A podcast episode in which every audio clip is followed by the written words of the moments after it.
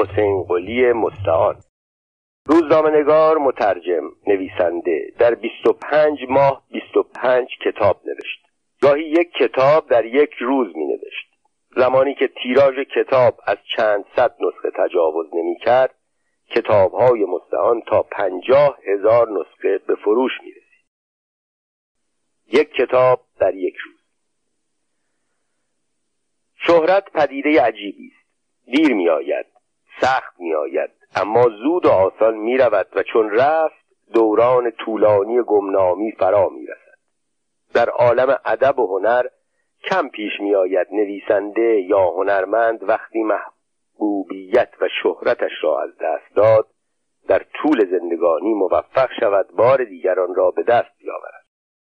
حسین قلی مستعان از کسانی بود که این بخت را داشت که طعم شهرت و محبوبیت را چند بار بچشد.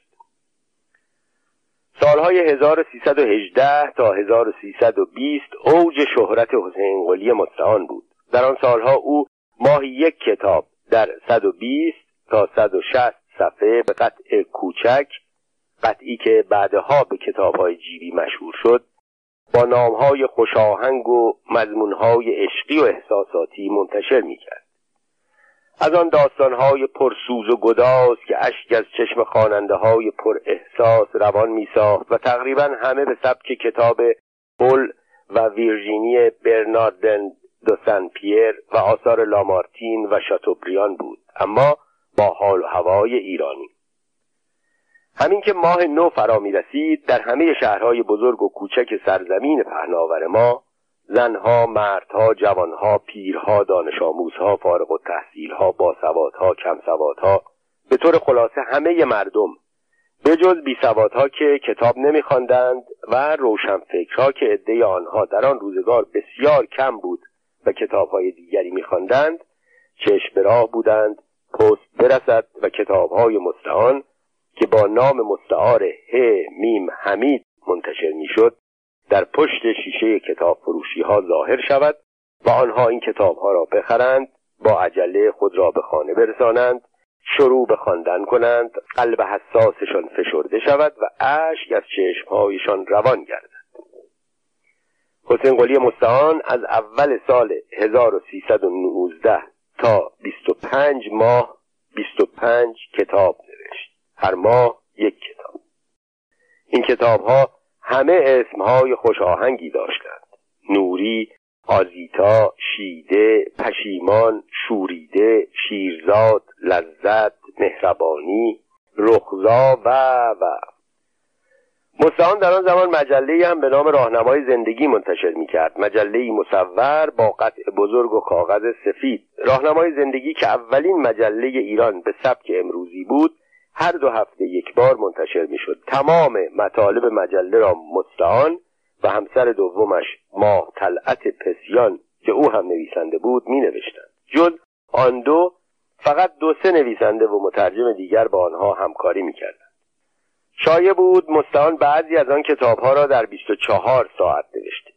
آنچه مسلم است یکی از آنها را به نام شیده به گفته خودش در یک روز آشورا و طی شش ساعت نوشت.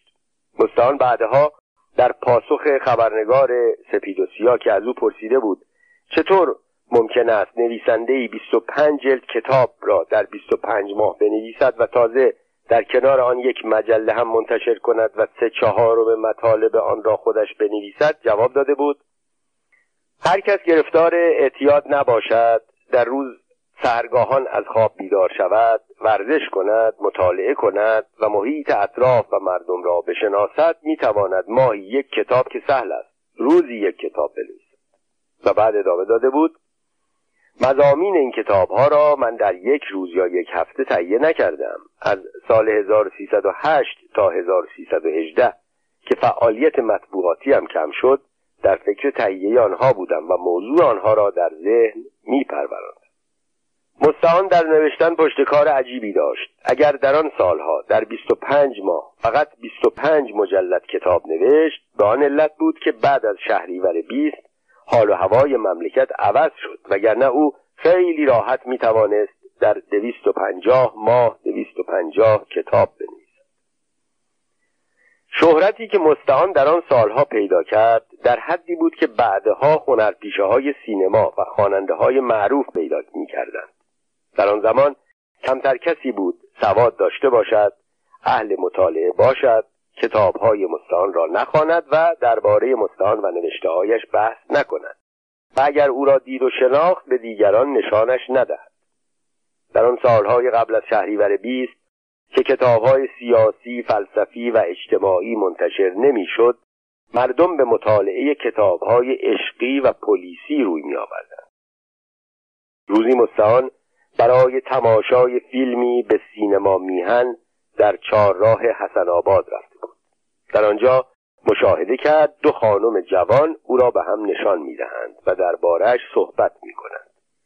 وقتی فیلم تمام شد آن دو به طرف مستعان رفتند و خودشان را معرفی کردند. ما شهدخت شمس پهلوی و مهدخت اشرف پهلوی هستیم. شما آقای مستعان هستید. اینطور نیست؟ خیلی خوشبختیم با شما از نزدیک آشنا شدیم. آیا ممکن است بگویید کتاب آینده شما چه نام دارد و موضوعش چیست؟ مستعان که با مشاهده معموران و محافظ آنها را شناخته بود جواب داد اگر موضوعش را بگویم لطفش از من می رود. درباره نامش هم هنوز تصمیم نگرفتم. اگر چند روز دیگر صبر کنید آن را هم خواهید دانست.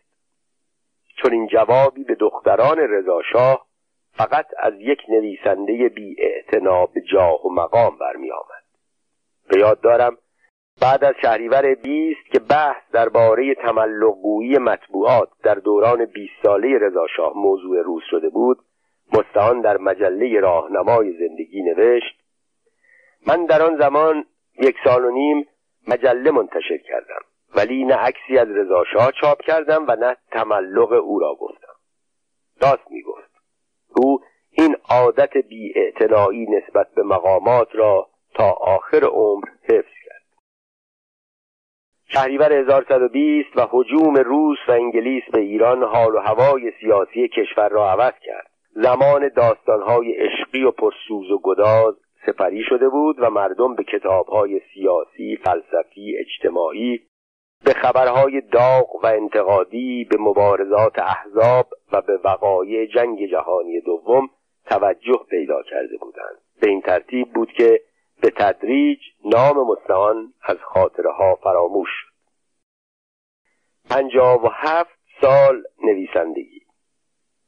حسین قلی مستعان در سال 1283 خورشیدی در تهران دیده به جهان گشود. پس از اتمام دوره دبیرستان در دارالفنون مدتی در مدرسه علوم سیاسی به تحصیل پرداخت.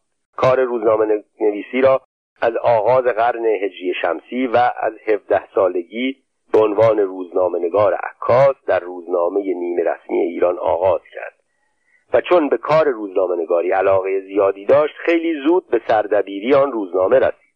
بعدها گاهی شکوه می‌کرد حق او بود که مدیر روزنامه ایران شود. مستعان قصه نویسی را از سال 1314 در مجله مهرگان شروع کرد. لذت شهرت و موفقیت را هم در این مجله چشید. او داستانهای خود را با نام مستعار ه میم حمید می نوشت که نامی مشهور شد. اما دوران داستان نویسی او در مهرگان کوتاه بود. این مجله زود تعطیل شد. مستعان مدتی هم پس از کنارگیری سعید نفیسی از ماهنامه ادبی مهر به سردبیری آن مجله رسید. مستعان پرکار بود. در این سالها به ترجمه کتاب لمیزابل ویکتور هوگو پرداخت. قبلا اعتصام زاده نیمی از آن را به نام تیر بختان منتشر کرده بود. مستعان آن را با نام بینوایان به فارسی برگرداند که یکی از بهترین ترجمه ها به شمار می رود و چندین بار تجدید چاپ شد. مستعان در سال 1319 مجله راهنمای زندگی را منتشر کرد و از همان سال به چاپ کتاب های ماه پرداخت. هر دو کار او با اقبال خواننده ها روبرو شد. مستعان بدون وقف پنجاه و هفت سال قلم زد. از سال 1300 تا 1357 گاهی در اوج بود و گاهی هم در نشیب ولی همیشه به کاری که می‌کرد اعتقاد داشت. بعد از شهریور بیست و تعطیل مجله راهنمای زندگی و کتابهای ما او طبق سنت روز برای مدتی به سیاست روی آورد. چندی سردبیر روزنامه سیاسی اخبار روز بود. مدت زمانی مدیر و سردبیر روزنامه اخبار و مدتی هم مدیر هفتهنامه دستور شد. چند ماهی هم سردبیر کیهان بود. ولی چون اهل زد و بندهای سیاسی نبود در کار روزنامه نویسی موفقیتی به دست نیاورد و ناچار باز به قصه نویسی روی آورد. در سال 1124 به دنبال تحولی که در هفتهنامه تهران مصور به وجود آمد احمد دهقان از عدهای از نویسندگان سرشناس دعوت کرد که در انتشار مجله با او همکاری کنند. یکی از این نویسنده ها حسین قلی مستعان بود. مجله تهران مصور در آن زمان تیراژ زیادی نداشت ولی قصه های مستعان به پیشرفت آن کمک کرد به طوری که به زودی به صورت ترین مجله کشور درآمد. مستعان داستانهای خود را که در آغاز کوتاه و پس از مدتی دو سه شماره ای و بعدا به صورت پاورقی های چندین ساله در می آمد با نام های مستعار حبیب انوشه یکی از نویسندگان در تهران مصور چاپ کرد.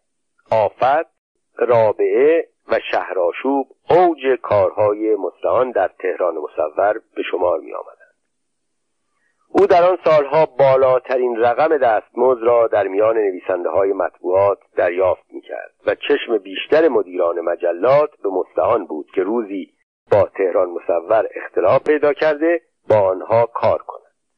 این زمان که از سال 1124 شروع شده بود و نزدیک به چهارده سال طول کشید دوره سوم شهرت و محبوبیت مستعان محسوب می شود در تمام این مدت من دورا دور مستعان را می شناختم. قبل از شهریور بیست و قبل از دوران بلوغ خواننده کتابهای ماه و مجله راهنمای زندگی او بودم.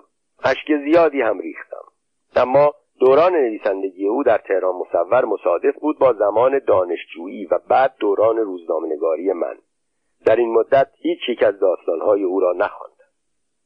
با مستعان در باغ وحش کپنهاگ در سال 1336 شرکت هواپیمایی SAS متعلق به کشورهای اسکاندیناوی از چند تن از روزنامهنگاران ایرانی دعوت کرد که طی چند روز از جاذبه های جهانگردی آثار تاریخی موزه ها و کارخانه های کشورهای سوئد، نروژ و دانمارک بازدید کنند. برنامه سفر را بهرام شاهروخ مرد ماجراها که شرح آن در جای خود خواهد آمد تنظیم کرده بود. او در آن زمان رئیس روابط عمومی شرکت هواپیمایی SAS بود و چون در این سفر روزنامه نویس ها را با سلیقه خودش انتخاب کرده بود تجانس زیادی میان آنها وجود نداشت. اما طی همان روزهای اول هر دو سه نفر به هم نزدیک شدند و زوجهای مناسب تشکیل دادند. در این سفر بیشتر اوقات مستعان و من با هم بودیم و گفتگوی مورد علاقه ما ادبیات و نویسندگی و مطبوعات گذشته و حال ایران بود. یک روز ما را برای بازدید از باغ وحش بزرگ کپنهاگ یا به قول دالمارکی ها کپنهاگن بردند. بعد از بازدید از بخشهای مختلف در قسمت حیوانات درنده مستعان دست مرا گرفت و گفت کمی صبر کن بقیه بروند می‌خواهم یک صحنه جالب به تو نشان بدم. قسمت حیوانات درنده سرپوشیده بود و حیواناتی مثل شیر، ببر، پلنگ و یوز پلنگ در اتاقهای جداگانه که به وسیله دیوار و نرده های آهنی از یکدیگر و همچنین از قسمت رفت و آمد تماشاچی ها جدا می‌شد نگهداری می شدند. جایگاه این حیوانات حدود یک متر از زمین ارتفاع داشت به طوری که تماشاچی ها رو در روی حیوانات قرار می گرفتند. وقتی بقیه همسفران و مهماندارها از نظر ناپدید شدند مستعان به جایگاه شیرها اشاره کرد. یک شیر عظیم و جسته آفریقایی که سری بزرگ و یالهایی افشان داشت در دو متری نرده ها با وقار تمام نشسته بود. چند شیر هم بر او میپلکیدند. او آن شیر را به من نشان داد و گفت من الان این شیر را هیپنوتیزم می کنم به طوری که مثل یک بره رام شود و هرچه بگویم اطاعت کند. با حیرت نگاهش کردم. تنها حرفی که در جوابش به فکرم رسید این بود. ولی شما که دانمارکی بلد نیستید. مستعان روز قبل ضمن گفتگویی به مهماندارها گفته بود که زبانهای انگلیسی، فرانسوی، ایتالیایی، اسپانیایی، عربی، ترکی و چینی را می‌داند ولی درباره زبان دانمارکی ادعایی نکرده بود. وقتی این حرف را زدم گفت احتیاجی به حرف زدن نیست. من با نگاه او را هیپنوتیزم می‌کنم. آنگاه یک قدم جلو گذاشت به طوری که تماشاچی ها نتوانند از فاصله بین ما و جایگاه مخصوص شیرها عبور کنند. بعد راست ایستاد و چشمهای درشت سیاه و نافذش را به شیر قیافه و رفتار مستعان نشان می‌داد که با هیپنوتیزم آشنایی دارد. وقتی من که در کنار او ایستاده بودم به شیر نگاه کردم دیدم شیر هم بدون حرکت چشم به چشم مستعان دوخته. از این رو معتقد شدم به زودی حیوان درنده تسلیم نگاه نافذ او خواهد شد. مستعان در همان حالت که به شیر خیره شده بود آرام آرام جلو رفت و فاصلش را با شیر کم کرد. تماشاچی ها که متوجه مستعان شده بودند از ما دور شدند تا مزاحم کار او نشوند. یک بار دیگر به شیر نگاه کردم. آرام و بی حرکت نشسته بود. آنچنان که گویی سست شده و الان است که سرش را روی پاها گذاشته به خواب برود. به تدریج فاصله مستعان از میله های آهنی جایگاه شیران کم شد تا آنکه به حدود نیم متر رسید. اما او باز هم در حال پیشروی بود که ناگهان شیر گردشی به سر بزرگ خود داد و نعره بلندی کشید. از صدای او تمام وجود من به لرزه درآمد. من و مستعان بی اراده قدمی به عقب برداشتیم. اطرافیان ما وحشت زده شدند. شیر بعد از آن نعره خوفناک بار دیگر آرام شد و به همان حالت قبلی نشست و آرام چشمهایش را به مستعان دوخت. من رو به مستعان کردم. می‌خواستم پیشنهاد کنم از ادامه کار منصرف شود ولی مستعان که بر خود مسلط شده بود گفت دیدی؟ گفتم چه چیز را؟ گفت واکنش شیر را. او در اثر نیرویی که از چشمهای من به سوی او جریان داشت بدون اراده این عکس عمل را نشان داد. این آخرین نیروی مقاومت او بود. حالا دیگر تسلیم اراده من است. با نعره شیر تمام کسانی که در آن قسمت باغ وحش بودند متوجه ما شدند و همگی در جای خود ایستادند تا شاهد بقیه ماجرا باشند. مستعان بار دیگر حالت هیپنوتیزم کردن به خود گرفت. با چشمهای نافذش به شیر خیره شد. از تماشاچی ها صدا بیرون نمی آمد همه در جای خود ایستاده و به ما دو نفر که با موهای سیاه و چشم ابروی مشکی در میان دانمارکی های مطلعی مشخص بودیم نگاه می کردند. احتمالا به نظر آنها ما دو مرتاز شرقی بودیم که برای اجرای برنامه به باغ وحش کوپنهاگ آمده بودیم. این بار مستعان با اعتماد به نفس بیشتر شروع به کار کرد. او در حالی که به آرامی جلو می‌رفت زیر لب هم کلماتی بر زبان می آورد که من نمیفهمیدم. اما به محض که فاصله او به حد دفعه پیش رسید شیر مثل سائقه به طرف نرده ها پرید و دستش را به سوی ما حواله کرد. خوشبختانه نرده ها مانع شد صدمه ای به ما برسد. حرکت ناگهانی شیر همه تماشاچی ها را دچار وحشت کرد. به جز مستعان را که هنوز هم امیدوار بود با نیروی هیپنوتیز شیر را تسلیم کند. او می‌خواست برای بار سوم آزمایش را از سر بگیرد که من خواهش کردم این کار را برای روز دیگر بگذارد. چون قرار ما با سایر همسفران و مهماندارها این بود که برای صرف نهار به رستوران باغ وحش برویم. در میان ابراز احساسات شدید تماشاچیان دانمارکی از آنجا خارج شد. آنها شاید فکر می‌کردند قصد ما همین بود که موفق به انجام آن شدیم. مستعان فقط با این شرط حاضر شد آنجا را ترک کند که من قول بدهم یک روز دیگر شاهد هیپنوتیزم کردن شیر قوی هیکل باغ وحش باشم. او چنان با ایمان راسخ از هیپنوتیزم کردن شیرها صحبت می‌کرد که من قبول کردم هر طور شده یک روز تماشاچی هنرنمایی او شوم.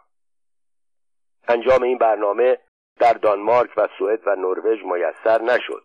او را راضی کردم برنامه را در باغ وحش تهران پیگیری کنیم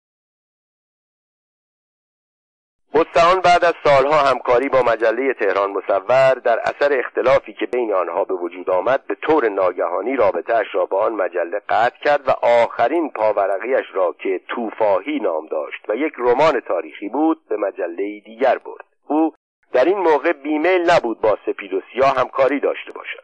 در آن زمان سپید و سیاه از نظر تیراژ رقیب تهران مصور بود. یک روز مستعان تلفن کرد با هم به باغ وحش تهران برویم تا او شیرها را هیپنوتیزم کند. در آن هنگام هنوز با هیچ مجله شروع به همکاری نکرده بود. اتفاقا سفری به خارج در پیش داشتم. بنابراین برنامه را به آینده موکول کردم. سفرم طولانی شد. او همکاریش را با مجلات دیگر شروع کرد. به جای یک مجله در چند مجله مشغول کار شد. امید ایران فردوسی اتحاد ملل و مجله رادیو تهران.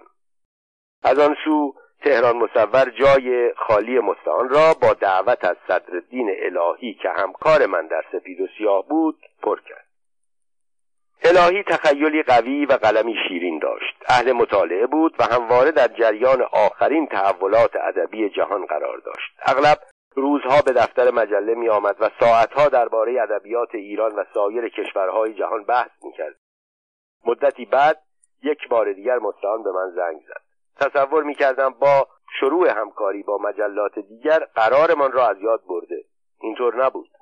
گفت باغ وحش تهران دو شیر قوی هیکل و درنده آورده و او آماده است آنها را هیپنوتیزم کند. چون قول داده بودم پیشنهادش را پذیرفتم. به اتفاق به باغ وحش رفتیم. ساعتی بعد که از باغ وحش بیرون آمدیم بین ما قراردادی برای همکاری منعقد شده بود. قرار ما این بود که او هفته ای دو داستان یکی کوتاه و یک شماره ای دیگری دنبالدار در سپید و سیاه بنویسد. آن روز مستعان به جای شیرها مرا هیپنوتیزم کرده بود. همکاری مستعان با سپید و سیاه چند سال ادامه یافت. سپید و سیاه در آن زمان بالاترین تیراژ را در میان مجلات داشت. نوشته های مستعان خواننده زیادی پیدا کرد. بعضی مانند خونخواه مرو و دلی در باد هوسی مشهور شد. ولی هیچ یک شهرت داستانهای آفت رابعه و شهراشوب را پیدا نکرد. آنها را مستعان در تهران مصور نوشته بود. بعدها مهندس والا مدیر تهران مصور گفت ضربه ای که رفتن مستعان به تهران مصور وارد کرد هرگز نتوانست جبران کند. خواننده های تهران مصور به نوشته های مستعان عادت کرده بودند. زمانه هم فرق کرده بود. شوها و سریال های تلویزیونی جانشین پاورقی های مطبوعات شده بود. اینها باعث شد امیدی که من از همکاری با مستعان داشتم برآورد نشود. شاید خود مستعان هم متوجه ماجرا شد. او که روزگاری در پنج تا شش مجله قلم می‌زد همکاری خود را با بیشترشان قطع کرد و یک بار دیگر خاموشی انتخاب کرد. شاید اگر فرصت به دست می آورد بعد از چند سال بار دیگر می توانست خواننده هایش را با نوشته های خود جلب کند ولی دیگر چنین فرصتی پیش نیامد. حسین قلی مستعان آنطور که من شناختم. مستعان نویسنده منظم دقیق و پرکار بود. نصری درست روان و شیرین داشت که حتی مخالفانش نیز نمی‌توانستند منکر آن شوند. دارای تخیلی قوی بود برخلاف بسیاری از نویسنده ها که از افتخارات خود می‌دانستند که بگویند نوشته های دیگران را نمی‌خوانند مستعان قصه های تمام مجله ها را می‌خواند. هرگز نشنیدم از نوشته کسی بد بگوید ولی گاهی ادعا می‌کرد فلان نویسنده مضمون قصهاش را تمام یا قسمتی از قصه را از فلان داستان او که در فلان تاریخ در فلان مجله چاپ کرده بود گرفته است. بیشتر اوقات که پیگیری می‌کردیم حق با او بود. مستعان گاهی در هفته هفت تا هشت پاورقی و داستان کوتاه می نوشت و همه را مرتب و بدون ساعتی تأخیر می رساند. به یاد ندارم یک روز هم به بهانه کار مرا عقب انداخته و یا در غلطگیری همیشه غلطگیری دوم را خودش می‌کرد. تأخیر کرده باشد. شخصیت های رمان های مستهان شگفتانگیز بودند. آثارش خواننده را کنجکاو می‌کرد. داستان را تا آخر پیگیری کند. یک روز به او گفتم خواننده ها از فلان پاورقی شما عصبانی هستند و به وسیله نامه و تلفن اعتراض می کنند خوشحال شد. گفت این درست همان چیزی است که من می‌خواهم. اگر بی تفاوت بودند نگران می شدم این هم عقیده ای بود. درباره شخصیت های داستانهایش می گفت من همیشه شخصیت های داستانهایم را از میان مردم برگزیدم. کوشیدم تا همچون یک وقایع نگار دقیق یا یک آینه سیغلی گزارشگر و نمایشگر راستین حوادث و چهره ها و زشتی ها و زیبایی های جامعه و خصوصیات و ریزکاری های عصر خود باشم. در این تلاش هدف اصلی من همواره راهنمایی و بهاموزی و سوق دادن خواننده به فضایل اخلاقی و انسانی بود. هرگز سطری ننوشتم که در آن این تعهد و رسالت اساسی را از عهده بر نیامده باشم. زیرا اعتقاد راسخ دارم اگر نوشته ای آری از این آرمان خواهی اخلاقی و انسانی باشد هرچند از نظر هنری به اوج کمال هم برسد بیهوده و بیارزش است با این همه در داستانهایش گاهی صحنه های بیپردهی به چشم می‌خورد. وقتی یادآوری می‌کردم می‌گفت اینها را نباید با مطالب سکسی نویسنده های دیگر مقایسه کرد. این راهی است که من برای مبارزه با سکس و انحرافات و مفاسد اجتماعی برگزیدم. این هم عقیده ای بود. مستعان از هر گونه اعتیاد به دور بود. روزی یک دانه سیگار می‌کشید. آن را هم با تیغ نصف می‌کرد برای دو وعده. یکی بعد از صبحانه یکی بعد از نهار. در 24 ساعت فقط سه تا چهار ساعت میخوابید. تمام وقتش صرف تخیل تفکر مطالعه و نگارش می‌شد. وقتی درباره پرکاری او سخن به میان میآمد و مخالفانش نوشتن یک کتاب را در یک روز نقطه ضعف او تلقی می‌کردند مستعان طی گفتگویی با گزارشگر سپید و سیاه گفت اگر کسی گرفتار اعتیاد نباشد مثل من در شبانه روز فقط سه چهار ساعت بخوابد محیط اطراف را بشناسد کنجکاو دقیق و اهل مطالعه باشد و هر چرا می‌بیند دربارش فکر کند البته که خواهد توانست این همه کار کند. درست است که من کتابی را در یک روز نوشتم اما قبلا چند سال درباره آن فکر کرده بودم. مستعان در پاسخ کسانی که ادعا می کردند مضمون داستانهایش را از فوتورمانهای خارجی می‌گیرد می‌گفت من بیش از دویست و پنجاه سوژه دارم که چون خودم وقت ندارم آنها را بنویسم حاضرم به علاقمندان بدهم. آنهایی که این تهمتها را به مستعان می‌زدند شاید نمی‌دانستند نویسنده های های خارجی در ادب مقامی بالاتر از مستعان ندارند که او سوژه داستانهایش را از آنها اقتباس کند. مستعان می گفت هزار داستان کوتاه و دویست کتاب نوشته. او بهترین آثارش را آفت رابعه شهرآشوب عشق مقدس آتش به جان شم فتد دلی در تندباد هوسی و خونخواه مرو می‌دانست. اینها در مجله تهران مصور و سپید و سیاه چاپ شده بود. مدتی مستعان هم به کار نمایشنامه نویسی مشغول شد و چند نمایشنامه نوشت که در سالهای بعد از شهریور بیست با موفقیت به روی صحنه آمد. از جمله آنها باید از آلو عروس مرمرالملوک و شوهرهای مریم خانم یاد کرد. حسین قلی مستعان شعر هم می‌گفت زیبا هم می‌گفت. اما یک بار دست از این کار کشید.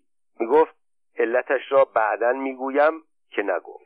برای نمونه ذوق شاعری او قسمتی از شعری که در شماره مسلسل 828 سپید و سیاه مورخ 29 مرداد 1348 چاپ شد را در اینجا می آورم راست گفتی عشق خوبان آتش است.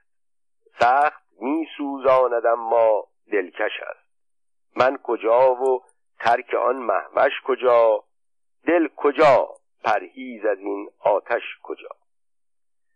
شعرهایش چندین بار به نام مولوی در مجلات چاپ شدند.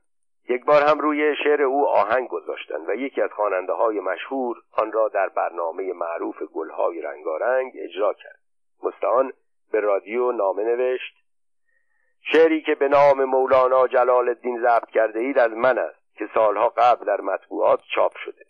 هیئتی برای تحقیق تشکیل دادند. چون ثابت شد که شعر از مولانا نیست و مستعان آن را گفته واکنش رادیو در برابر این کار آن بود که پخش مجدد آن را ممنوع کرد. نوشته های مستعان پیشنویس و پاکنویس نداشت. از همان آغاز کار شروع به نوشتن می‌کرد. در داستانهایی که برای ما میفرستاد و هر یک شش تا هفت صفحه داشت شاید فقط دو تا سه قلم خوردگی دیده می‌شد. اما خط مستعان شاید ناخاناترین خط در میان نویسنده های مطبوعات بود. ریز و بدون فاصله می نوشت و از خودنویس و جوهر آبی سیر استفاده می کرد آن همچنان که گویی همیشه نوک قلمش شکسته است. در هر چاپخانه یک یا حد اکثر دو حروف چین می توانستند خط مستعان را بخوانند و به جهت این امتیاز دست مزد بیشتری می مستعان در نوشتن رمان پاورقی در سه زمینه کار می‌کرد. اول پاورقی های تاریخی یا شبه تاریخی مانند همویه، توفاهی و خونخواه مرد. منبع او برای انتخاب وقایع و زمان و مکان کتاب های تاریخی قدیم به ویژه حبیب و سیر رخاندمیر بود. این کتاب از معروفترین کتاب های تاریخ عمومی به زبان فارسی است که از خلقت آدم و حوا تا پایان کار شاه اسماعیل صفوی در آن نوشته شد. مستعان به شخصیت های مشهور کار نداشت. در یک بره از زمان یک قهرمان خیالی خلق می کرد آنگاه او را به متن حوادث می برد شاید اگر یک شخصیت شناخته شده تاریخی مانند جلال الدین خوارزمشاه نادرشاه شاه عباس یا لطفعلی خان زند را انتخاب می کرد موفقیتش بیشتر می شد اما مستعان می‌خواست در حاشیه تاریخ ایران شخصیتهایی مثل رابین هود و آیوانهو خلق کند. کاری دشوار بود و موفقیت در آن دشوارتر. زمینه دیگر کار مستعان نوشتن پاورقی های پرماجرا و جنایی بود مثل شهرآشوب و قهرمان معروفش آقا بالاخان که سالها مردم ایران را مشغول کرد. سومین زمینه کار او نگارش داستانهای عشقی بود. معروف در این کار او در این قسمت عشق مقدس دلی در تند باد هوسی و آتش به جان شم فتد بود. نصر مستان در این داستانها بسیار زیبا و دلنشین بود به ویژه مقدمه هایش که یک قطعه ادبی شمرده می‌شد. با این همه روشنفکرها هرگز مستان را به عنوان یک نویسنده بزرگ قبول نکردند. مستعان قامتی باریک و رسا داشت. او تا پایان زندگی تناسب اندام خود را حفظ کرد. چشم ابرویی بسیار سیاه داشت موهایش هم سیاه بود. قیافه او همیشه جدی و متفکر بود. او هر روز صبح قبل از طلوع آفتاب برمیخواست اول نیایش و ورزش می‌کرد. تابستانها همیشه و زمستانها گاهی در حوز خانهش آبتنی می‌کرد. در جوانی زمستانها یخ حوز را میشکست و در آب می‌رفت. مستعان مردی گوشگیر بود. فقط در معاشرت های خانوادگی شرکت می‌کرد. او خانواده پرجمعیتی داشت. با فرزندان متعدد و یک دختر که همیشه کودک بود او می‌خواست زندگی خانوادهش را از راه قلم تأمین کند. در میان نویسندگان ایران او از معدود کسانی بود که در این کار موفق بود. اما این طرز کار یک اثر منفی هم داشت و آن زیاد کار کردن بود. شاید اگر مستعان به جای هزار قصه صد قصه و به جای دویست کتاب بیست کتاب می نوشت موفقتر از این می شد مستعان از سالهای پیش شاگردانی داشت که برای درس نویسندگی نزد او می آمدن. بیشتر شاگردهای او زن و دختر بودند. مستعان دلی در تندباد هوس داشت. در نتیجه گاهی کارش با شاگردان به دلدادگی و ازدواج می‌کشید. نویسنده ها به طور عادی یک نام مستعار دارند اما مستعان نامهای مستعار متعددی داشت که معروفترین آنها از این قرار بود. ه میم حمید حبیب انوشه مینو مراد حمید شادگان یکی از نویسندگان دوست شما و البته گاهی هم مقاله هایی با اسم اصلی خود حسین قلی مستعان و زمانی بدون اسم می نوشت منتقدان ادبی ما مختار هستند درباره مستعان نظر خود را داشته باشند و مستعان را با وجود نوشتن آن همه داستان کوتاه و رمان بلند و داشتن یکی از زیباترین نصرهای معاصر و کتابهایی که بیش از ده بار تجدید چاپ شد و تیراژش از پنجاه هزار گذشت پنجاه هزار تیراژ در زمانی که جمعیت وطن ما از 20 میلیون کمتر بود و 80 درصد آنها هم بی سواد بودند. در تجزیه و تحلیل های خود جزو نویسنده ها به شما نیاورند ولی ما نمی توانیم قضاوت مردم را درباره مستعان ندیده بگیریم. مردمی که تمام هفته انتظار میکشیدند تا روزنامه فروشی نام مجله ای را که داستانهای مستعان در آن چاپ شده فریاد بکشد و آنها با علاقه مجله را بگیرند و نوشته های مستعان را بخوانند. روزی دکتر محمود عنایت ضمن تجزیه و تحلیل درباره نویسنده های معاصر از نصر مستعان تعریف کرد. سخنان او بعضی از روشنفکران را خوش نیامد. آنها حتی نمی‌خواستند بشنوند که نصر مستعان کم نظیر است. مستعان آخرین قصه زندگیش را با عنوان آخرین قصه نوشت. داستانی که هرگز چاپ نشد. من شرح این قصه را با تغییراتی از زبان دوستی شنیدم. نویسنده معروف شهر ما در هفتاد و چهار سالگی دل به دختری چهارده ساله بست. دختر برای آموختن نویسندگی نزد او رفته بود. نویسنده به جای آنکه به او نویسندگی بیاموزد خود مسهور جمال و کمال او شد. سه سال از تدریس نویسندگی گذشت. نه دختر نویسنده شد نه دل نویسنده آرام و قرار گرفت. شرایط زمان عشق آزاد را تحمل نمی کرد ناچار شد تن به ازدواج بدهد. همسر نخستین نویسنده آن خانم محترمم که مادر فرزندان نویسنده بود و به دلدادگی های شوهرش عادت داشت برای چندمین بار رضایت داد. نویسنده و دختر شصت سال اختلاف سن را ندیده گرفتند و ازدواج کردند. عروس هفده ساله و داماد هفتاد و هفت ساله بود. پیشبینی آنچه که پس از مدتی بین این زوج اتفاق افتاد زیاد دشوار نیست. به هوش زیاد هم احتیاج ندارد. دختر جوان در آغاز مجذوب چیزهایی شده بود که نویسنده روزگاری داشت ولی اکنون دیگر نداشت. شهرت محبوبیت درآمد و کسانی که افتخار می‌کردند جزو آشنایان او باشند. اما در آن هنگام چند سالی می‌شد که نوشتن را کنار گذاشته بود.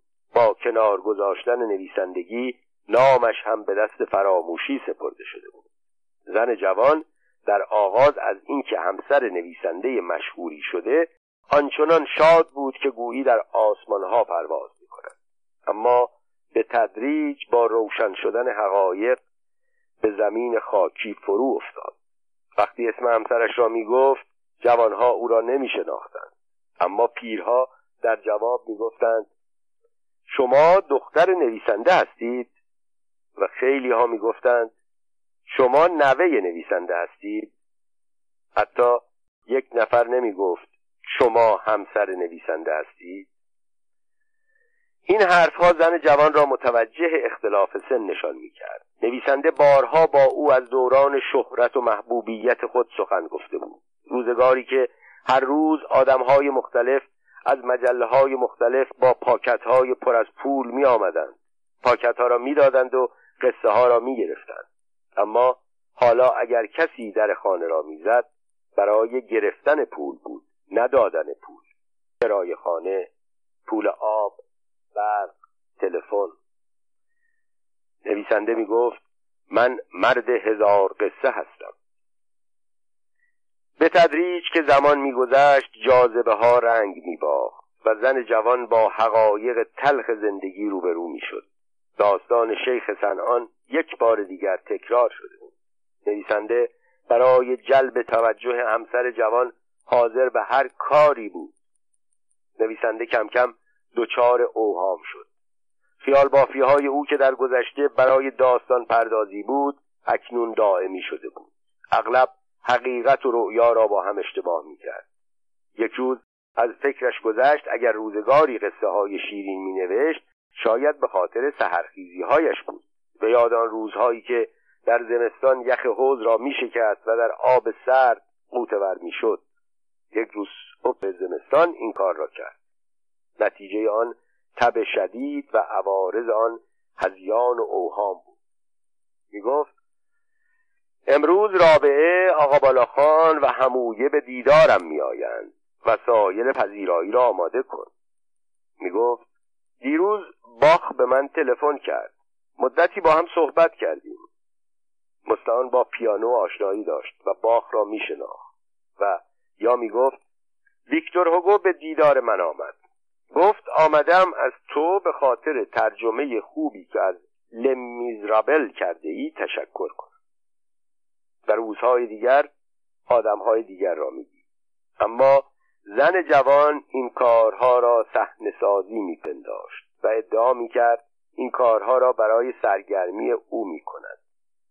او حتی گاهی همسرش را به جای مادر عزیزش می‌گرفت. مادری که میپرستید و همیشه می‌گفت مادر وقتی مردم مرا در زیر پای خودت دفن کن. سرانجام فشارهای روحی قوای مرد هزار قصه را تحلیل برد تا آنکه سرانجام در اس پانزده اسفند سال 1361 سنگینی بار مشکلات باعث شد زندگی را بدرود گوید. کسانی که در آخرین لحظات قبل از خاک سپاری او را دیدند نمی توانستند در وجود مرد بی نهایت لاغری که ریش انبوهی صورتش را پوشانده بود نویسنده مشهور شهر را بشناسند. او را همچنان که خواسته بود زیر پای مادرش دفن کردند و روی سنگ قبرش نوشتند زیر پای مادرم خفتم که بهشت اینجاست.